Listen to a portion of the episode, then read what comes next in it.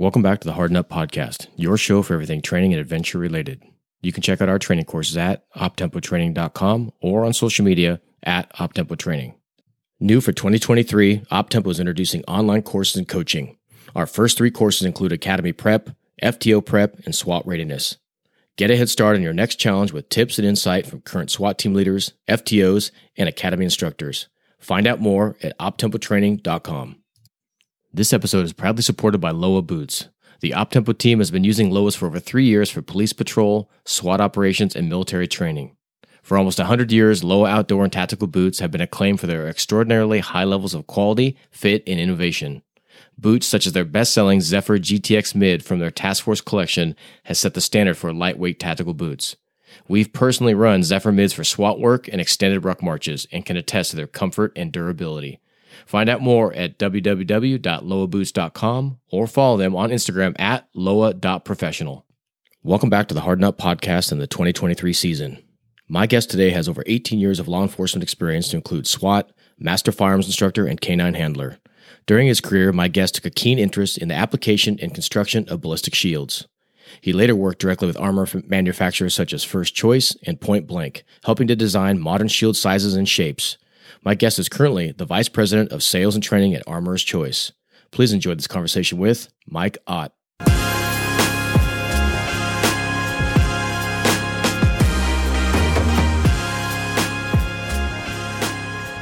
Uh, welcome back to the Harden Up podcast, everyone. Uh, my guest today is Mike Ott.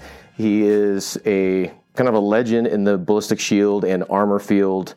Um, somebody we've looked to in in the past for training, um, ballistic shield use, um, how to implement it in law enforcement work. So we're excited to talk to Mike today and just kind of hear a story of where he came from and where he's currently at now. So, Mike, welcome. Oh well, thanks for having me, man. I really appreciate this opportunity. Um, actually, I just um, you know I'm a former police officer from Lakewood, Colorado. I did uh, 18 years with them fellas and did all the fun job, you know, the SWAT scene and canine. Um, and ironically, I was the entry shield dude. yes. so so from that, the passion developed. So I've always thought that you know when the operators are actually using these shields, they're so restricted, mm-hmm. right? Um, the traditional method of using the shields back then was like literally holding the shield two hands. Then you got the cover guy with a with, with a long gun. Well, uh, there's a lot of restriction there. You really can't do all the operation that you really should be able to with mm-hmm. the shield. So yeah. the whole world changed when uh, we developed a shield that had a shooting platform. And I don't know if um, you remember, like literally 18 years ago ish, something like that, um, a shield came out called Must, M U S T shield, okay. uh, by First Choice Armor. And it was a silhouette cutout, right? So you got the two shoulders right. that you can actually mount your weapon, whether it's primary or secondary piece of cake. And that's what changed the whole world. And that's what uh, uh, allowed the shield operator to fight not only in a, a standing position, but literally move in all four directions forward, back, left, and right. And then, of course, if you need to, and honestly, majority of the time, we teach these guys, and, and uh, it's been proven in, uh, in, in combat, they go to a kneeling platform. And the cool thing about this is you keep the same techniques. It's very simple. Mm-hmm. You do your traditional wraparound, right? Right. Super simple. And then if you have to bring the weapon in close to you for close quarter stuff uh, that you don't want to have the weapon sticking out, well, you bring the weapon system onto the platform, so you're bringing that weapon in close to you. Very nice, solid shooting platform. Then you've got the other side that you got this shooting platform. So if you have multiple target engagement, you can go from right to left, left to right, that quick yeah. without without manipulating the shield or, or body shooting position. So, having said all that, lastly, because of the shield makeup on the inside of the shield, you have to have a simple handle system, a foam pad for your support on the forearm, and then the forearm strap system. If you have these three components, which the old shields never even entertained about that, right? Right. So having those three components, now you're able to do a combat magazine change by slinging the shield, having the forearm strap system hanging on your arm, while you have two hands on the weapons to correct it Yeah. and get back in the fight, right? Right. And then that right there, my friend, Yeah. changed everything. So there you go. So what was what were you using when you first started in this in the LE capacity using shields? Was it square? Was there a, was there a, a viewport? No viewport? What were you using? Yeah, so we, uh, and I believe majority of the police department, you have to understand I started police work back in 1983, okay? So I got on the SWAT team after a few years, but we had traditional rectangular shield with a viewport. Okay. Skinny little viewport, um, and majority of the time is so scratched up you couldn't even see. And then the worst part of this whole thing is that no training was offered Right. nobody knew how to actually engage with uh, with the shield and, and your secondary weapon system. You talk about rifle back then, forget about it. Mm-hmm. There's no way a shield operator would ever even entertain having a long gun to uh, engage. Yeah. So yeah, What level shields were you guys running at that point? Do you remember? and and that's another funny story, and it's scary too. And unfortunately, till this day, unfortunately, you'll run into an agency that these folks don't really understand the level of the shield. So back then, when I was actually carrying these shields in entry, it was come to find out later on, it was a level 3A. Which means that's basically your handgun rounds, right? 940, 45, 350, 7 Sig, 44 Magnum. So, uh, unfortunately, when we went into operations, we, you had you had uh, a situation where the guy was armed with a rifle. Well, that rifle round would have gone through that uh, hand um, handgun shield like butter. Yeah. So we're seeing that too in our classes. People come in, we ask them, "Hey, what are you guys running? Do you know the capabilities?" "Oh yeah, we all have rifle rated shields." We have them turn them over. They read the ASO NIJ ballistic capabilities, and they come to realize once we give them the spreadsheet of rounds they stop, that they were always running pistol. Exactly. Kind of scary. Very scary. Yeah. And that's where uh, guys like you, uh, a wonderful training group, uh, they need education. Right. And it doesn't take much, but they need to know what level stop what type of rounds. So when they go into battle, they'll they'll understand. Yeah. Yep. So you were running rectangular shields, little viewports, 3A, just the handle. Because when I first started, I, that's all I had either was just a handle, no strap, square shield. Right. And then you had some kind of input on a shape, or how did you get involved in that? Oh yeah, absolutely. So um, I don't even know when. I think 18, 20 years ago or something like Yeah. that. Um, we saw the need of listen. Even myself, I mean, struggling uh, to be very proficient with your handgun, your secondary weapon. So we, we, we, we were scratching our heads and I go, you know what? Why can't we put um, like a shooting platform? And honestly, um, I did a lot of research on Roman shields, you know, Asian shields. And uh, so what I discovered, and I know most people will think to themselves, yeah, that's correct. Because you know what? When these guys were fighting with their spears, they were actually resting the spears on side or on top of the shield. Well, there was cutouts. So I'm thinking, wait a minute, why can't we mount the handgun on this type of a system? So that's where all this came about. Ah. You got the two shooting shoulders, so if I may say say it like that, because it was a silhouette cutout. So now, my heavens, you can now mount that weapon on the strong side and on the weak side for multiple target engagement, back and forth, back and forth, and it was epic. Matter of fact, let me tell you something. That shield operator, because now they can actually use the shooting platform, they are actually more accurate than your cover. And even if the shield operator makes the mistake of, let's say, anticipation of recoil or jerking the trigger, the mistake is minimum because that shooting platform prevents you from making gross air. So if you're going to aim center mass, you're going to hit center mass relatively within two, three inches, no problem. Yeah. So that was epic. Wow. So Yeah. does that did you roll some training out to your agency, or did you work with somebody to get a, a shield cut that way, or how did that Yeah, work? no. So I was very fortunate. Um, I was hired by an armor company, First Choice Armor. Yeah. So that, of course, they had the money. They had the money for research and all this development. So that's where we got started. And are you kidding me? I mean, you know, police officer, we don't, back then we didn't make that much money. We didn't have the funds for that. So Yeah.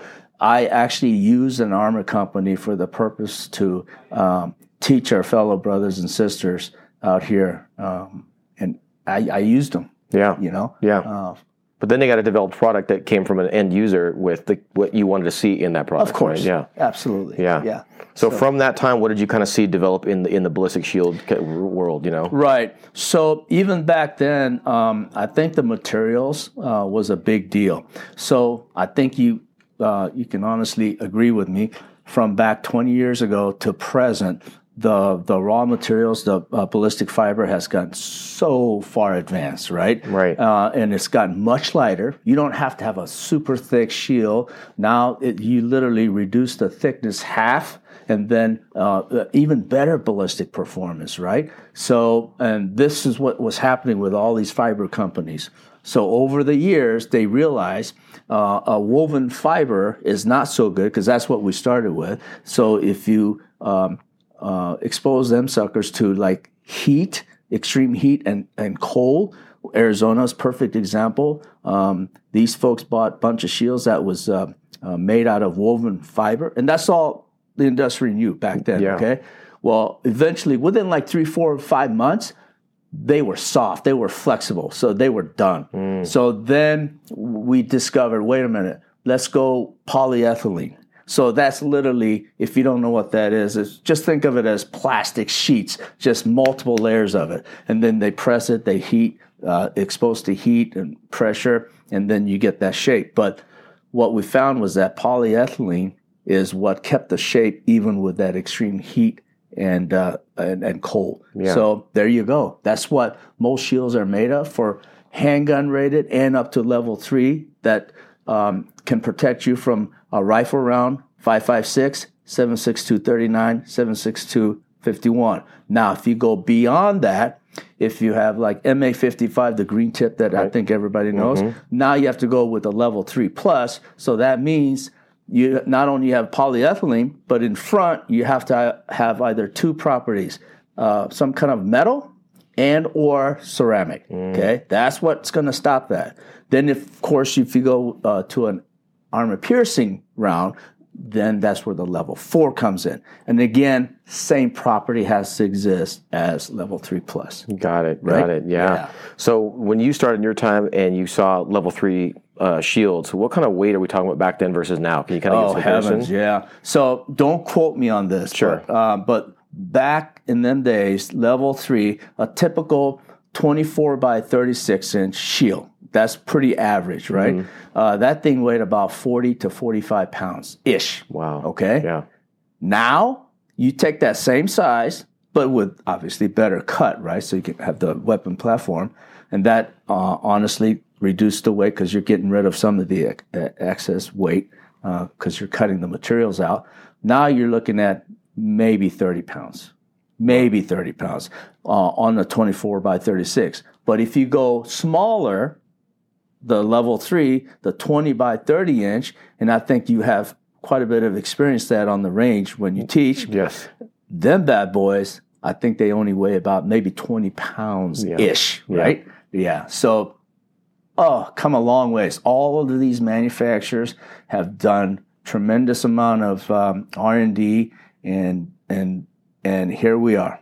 Here we are with a, the the best lightweight shields now you can give to the not only law enforcement military now they can actually fight with these shields with both weapon platform with piece of cake Yeah. piece Yeah. of cake So I know years ago there was just kind of a urban legend or just maybe a rule of thumb that if you saw a shield, you didn't know what level of protection it was, but you saw that it had curvature to it, it was going to be pistol only. Because they couldn't get the rifle rated material to be curved, it was always flat. Is that still the case or has that changed? No, that's changed because honestly, rifle rated shields um, doesn't have to be flat anymore. I'll tell you, I'll tell you what's really going on. These manufacturers will have a flat shield for rifle rated because it's very uh, easy and cheap for them to manufacture because it's flat. Okay. When you start getting into curve, they have to do the mold. Uh, when you start getting into a V shape, you know, like the phalanx and aspis, Yes. um, when you start getting into V shape, okay, that drives up cost more, but it can be done because there's a couple of ways of making these shields uh, and plates. Same thing. Uh, you can either put it in the oven with a vacuum bag and or autoclave. So uh, because of the the tremendous amount of um, the pressure and heat that and it's very it's science, right? Uh, it's the formula that they have um, that inter, that is introduced to these shields with those curvature and the V shape. They can actually do that for rifle rated shields. No so problem. No, so no longer now they can be curved. Yeah. Yeah. Oh, Okay. absolutely. Yeah. Yeah. So if the manufacturer tells you, well, we can only make flat shields for rifle rated, all that means, quite frankly, is that they're that's a cheap way out for them Yeah. because it's really easy for them to make a flat shield. Yeah. Yep. Okay. Yep. So on the uh, the operator side, you talked about now with these cutouts there, making it easy to go from primary, secondary, use kind of both sides of the shield. What are your thoughts on using a primary, a rifle system on a shield as far as accuracy versus just sticking with handgun only, For, due to weight and platform in one arm? What are your thoughts on that? Oh, you know what? 100% absolutely. Uh, I'm going to agree with the statement, what you just said. Uh, if you ask me, a shield operator should always um, uh, be engaged with primary and secondary. They should have both weapons, right? That's number one. Number two, if you have some type of, uh, let's say, distance, Yeah. that you need to be somewhat precise and actually very precise, then the shields with the shooting platform allows you for an operator to get into that kneeling position, not standing, Right. but kneeling and putting that uh, primary weapon on that shooting platform, either one knee down, both knees down, and either one hand on the rifle or two hands on the rifle. Those are all the different configuration. They are all super accurate, super accurate. Now, if you want to do that with your secondary weapon system, you can do the exact same thing. You put that secondary uh, either in front of the trigger guard, bottom of the trigger guard. You press that into that shield on Yep. the cutout, two hands on it. Boom! You got a very nice, accurate, stable shooting Yeah. platform. Right. Yep. So over the years of training folks, I know you, you developed some kind of techniques, train a lot of people. What were the biggest mistakes you saw new operators when they'd start using a shield? What were the biggest mistakes, firearms related wise? Yeah, um, I would say honestly, muzzle control. Well, if you really think about it, you're giving them a, a big old piece of uh, product shield that's usually 24 by 36, and it's very awkward for them. So they have um, trouble at times um, handling the secondary weapon system with just one hand and manipulating everything with the other hand for the shield. Right. And especially when you have malfunction and you have to manipulate that weapon. Uh, I know you guys teach both hands on the weapon uh, to for emergency reload or combat reload. Um, I know you you teach that, Yeah. right? So. Uh, having said that, a brand new person, it gets confusing for them. Right. But I bet you found out within literally 30 minutes into this, and, and you repeat this drill over and over again, they're dialed in, Right. right? Yeah. Yeah. Absolutely. Yeah. And that is honestly the best way to teach folks two hands on the weapon system. I think, as you found out, for emergency reload. Yeah. But if you have uh, a time and luxury, there's absolutely nothing wrong in the shield operator to say cover, take the knee, invert that shield, release the handle, get both hands on the weapon, fix that weapon, and Right. get back in the fight. Right? Yeah. Yeah, baby. So manual arms Yeah. is basically what you're saying is like they don't have enough reps or any kind of uh, experience bank to draw on to, to fix everything Correct. until they get the training and the reps. Correct. Yeah. So I think uh, you'll also find if you have a very proficient um, uh, person that handles that weapon very well, super easy for them. Yeah. It really is. Yeah. You you can tell them and demonstrate for them maybe once or twice, and they get it. But when you take a brand new person um, uh, for let's say um, uh, patrol use, Right. Okay, but and that's a big deal right now, Right, right? yep. Which is it has to happen. So patrol shield program. So you've got uh, uh, somebody that isn't as farm uh, efficient as the SWAT guy. Yep. Uh, yeah, it just takes them a little longer, Sure. but they'll get there. Yeah. Right. Yeah. So now in the more modern times, you're saying there's two different size shields that may not be available, have been available back when you were first starting out, right? You just had one size, it sounded like. That's back then? correct. So now moving forward to the, the two size shields, do you find that there's applications for the bigger one versus the smaller one? Oh, absolutely. Man, I think every operation you really need to have both sides, honestly. So the the the the typical uh, size on the shield is 24 by 36. We mentioned that. That's cool. Uh, then also you need a smaller shield for little uh, close quarter stuff, right? Um, uh, or or maybe clearing the stair stairs. Um, so that typical size is 20 by 30 inches. And you know, every manufacturer has different size cuts and whatnot, but that's a general rule of thumb. Right. And they should all have some kind of shooting platform. Yeah, right. They really should. Yeah. And, and I know you know that. So we're using both sides on our current SWAT team. We're using the larger uh, size shield. We're using the smaller ones. We've now pr- pressed that into CQB, active shooter, and even HRT Absolutely. to just close distance, gain the time because it's mobile cover. Absolutely. And now, we, we, which we, in the past we never explored that. Yeah. We're like, it's a shield. We can't take it in the house. It's not. It, that's not what it's for. Correct. And we kind of like, you know what? I think, with, especially when the smaller ones came out, why don't we try this and see? Yeah. Let's pressure test it on some force on force. Let's see if we can get closer to the problem to solve it. And man, it really worked out really well. Yeah.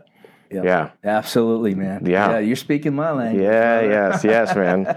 So ballistics have improved, weights improved, Yes. types of shields improved. Where do you see the future of ballistic shields going? Where do you see kind of like the whole kind of that the technology going? Um, I see it getting lighter, even lighter than what it is right now. Yeah. Uh, I think that's the biggest thing because, quite frankly, I don't care how great you think you are as a shield operator. Um, you can only last so long Right. in an Yeah. operation, right? Yeah. So uh, now to combat that, um, I know you guys teach um, in a long operation all the wonderful techniques. You tell these uh, operators, look, you don't have to be in a standing position with that weapon up there the entire time.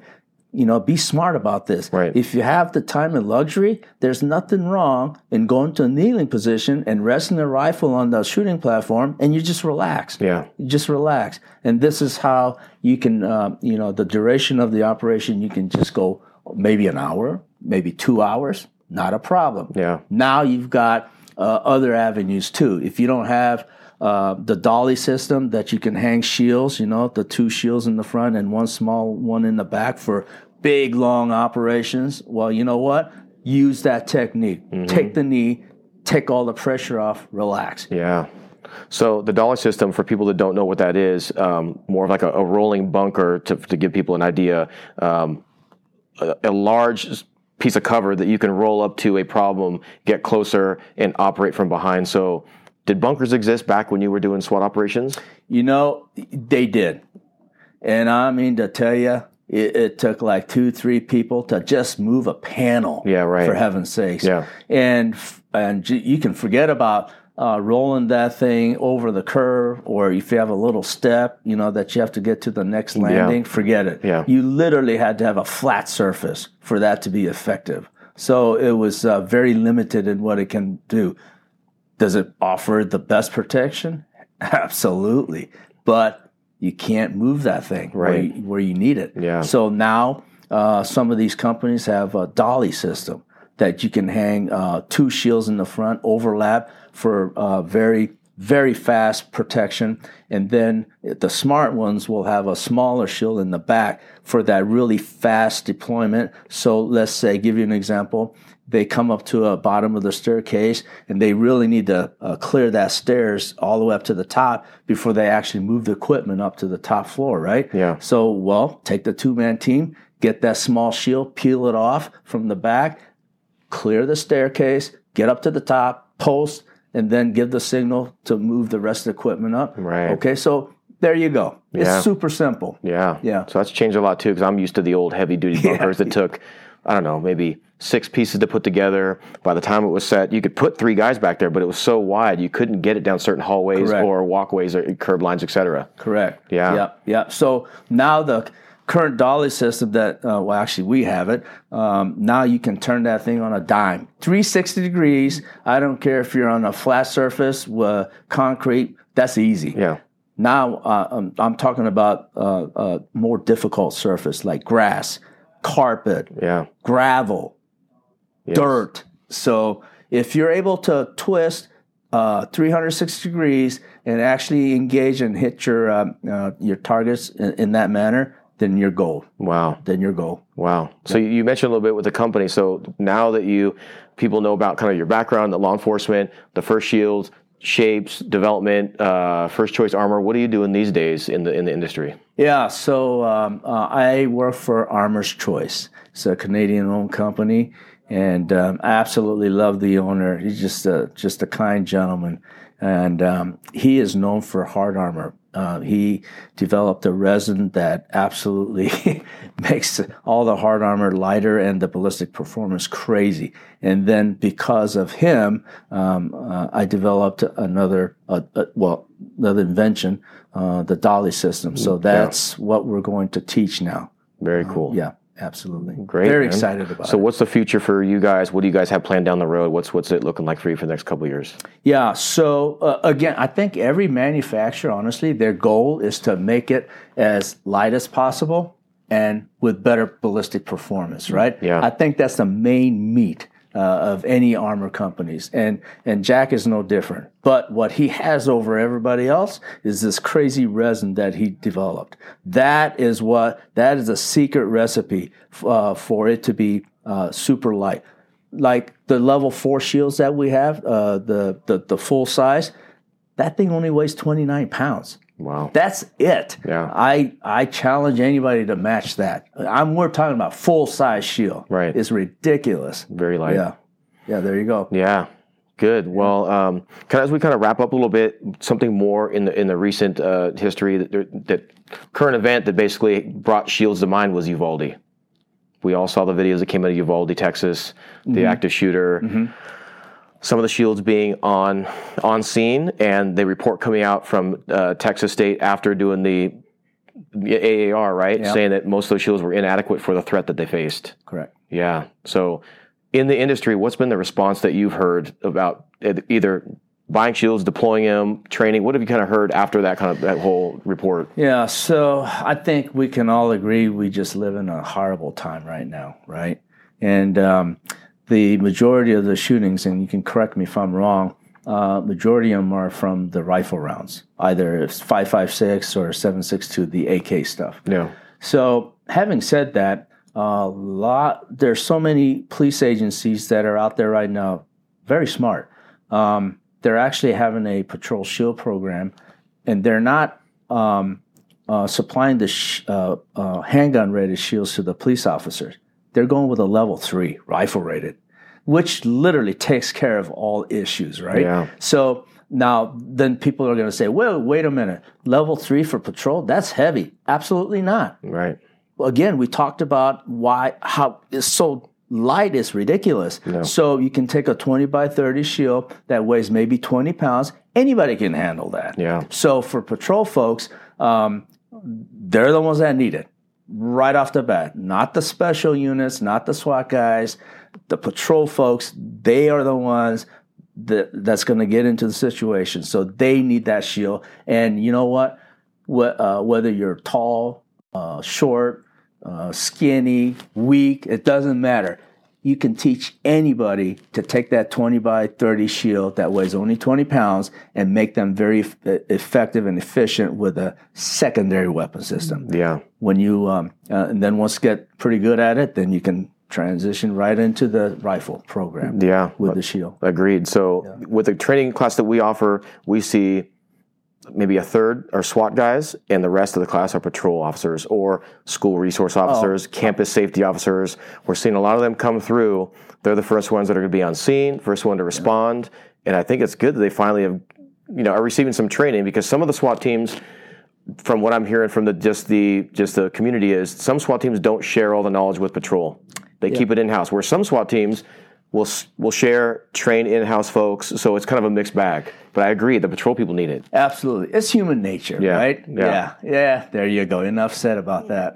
yeah, yeah. So um, we see shield training picking up. We see, I mean. Obviously, the incident brought it to light, uh, but now it's a time where I think that tool is is it's being highlighted for mm-hmm. being as practical as it is mm-hmm. and as important as it is. Yeah, yeah, yep, yep, absolutely. Great. So, any, anything else that you'd want? Um, a lot of officers obviously listen to the podcast. Anything else out there you'd want them to kind of know about ballistics, or anything that they should be aware of as they go forward, either looking for hard armor or or shields?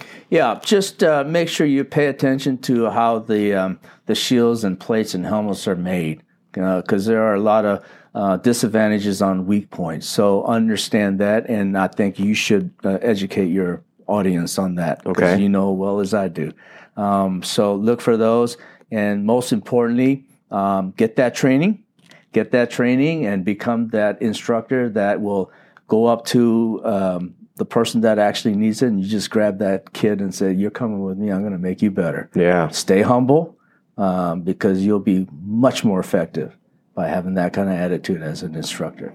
So that's my little Good, good, good, man. So, what about testing when guys look and say someone fly by night company comes up and says, "Hey, uh, you guys need my shields." What about testing? What kind of questions do people ask about? Hey, how are your shields tested for ballistics, things like that? Yeah. Anything you so- want them to know? Yeah, absolutely. It's very simple. Ask for the test report. Okay, um, uh, make sure that it is NIJ compliant, and then make sure. And, and if you want to go beyond that, um, DEA, FBI, ATF, they have their own testing standard, and it's tougher. And if these manufacturers actually have those testing standards, ooh, you're you're you're in the right track. Now, if you want the ultimate, if they actually have military testing standards, that is the toughest. Okay. If they have that, brother, you're set for life. Yeah. That's my personal opinion because military testing standard is so hard Yeah. to pass. is ridiculous. Right. Yeah, and that's what you want. Okay. That's one. That's what you want your people to be behind. So the military standard versus NIJ. Is there any like big, big things that people that makes it a big difference? Big difference. Absolutely. They put more rounds into it. They they use uh, more harsher uh, uh, rounds. Um, they put um, uh, multiple rounds closer together. Um, um, edge shots. Um, they do all this. Okay. So much much more than NIJ. Oh, that's very good because usually NIJ is what you hear. That's a standard that people talk about in the law enforcement community. Yeah. Good. That's the lowest standard. got it. It is. Yeah. That's my opinion. Okay. And honestly, um, a lot of the manufacturers uh, they they get the NIJ standard for the insurance purpose. Got it. Yeah. Yeah. Yeah. So DEA, FBI, and military being the top tier. Top. Very good. Absolutely. Okay, great. Man, if they got that piece of paper that has military testing uh, and, and they pass, oh man, you're set. Okay, You're set. great. No, that's great knowledge. Yeah. So, Mike, if people want to follow along with what you're doing now, Armourer's Choice, anything that's going on, where can they find you guys as far as website, uh, social, anything like that? Yeah. Go go to armourerschoice.com. Okay. That's it. Uh, um, it's a, a fairly new company, and anytime that anybody needs help like that, we're all we're all about it. great. Yeah, we're Okay. just that kind of folks. Yeah. Great. Well, Mike, thank you for your time. Um, we're here at SHOT Show 23, guys. Um, Mike's got limited time, so we wanted to get up here between all his other meetings with other uh, people he's showing shields to. But again, we thank you and have a great rest of the week. Thank you very much.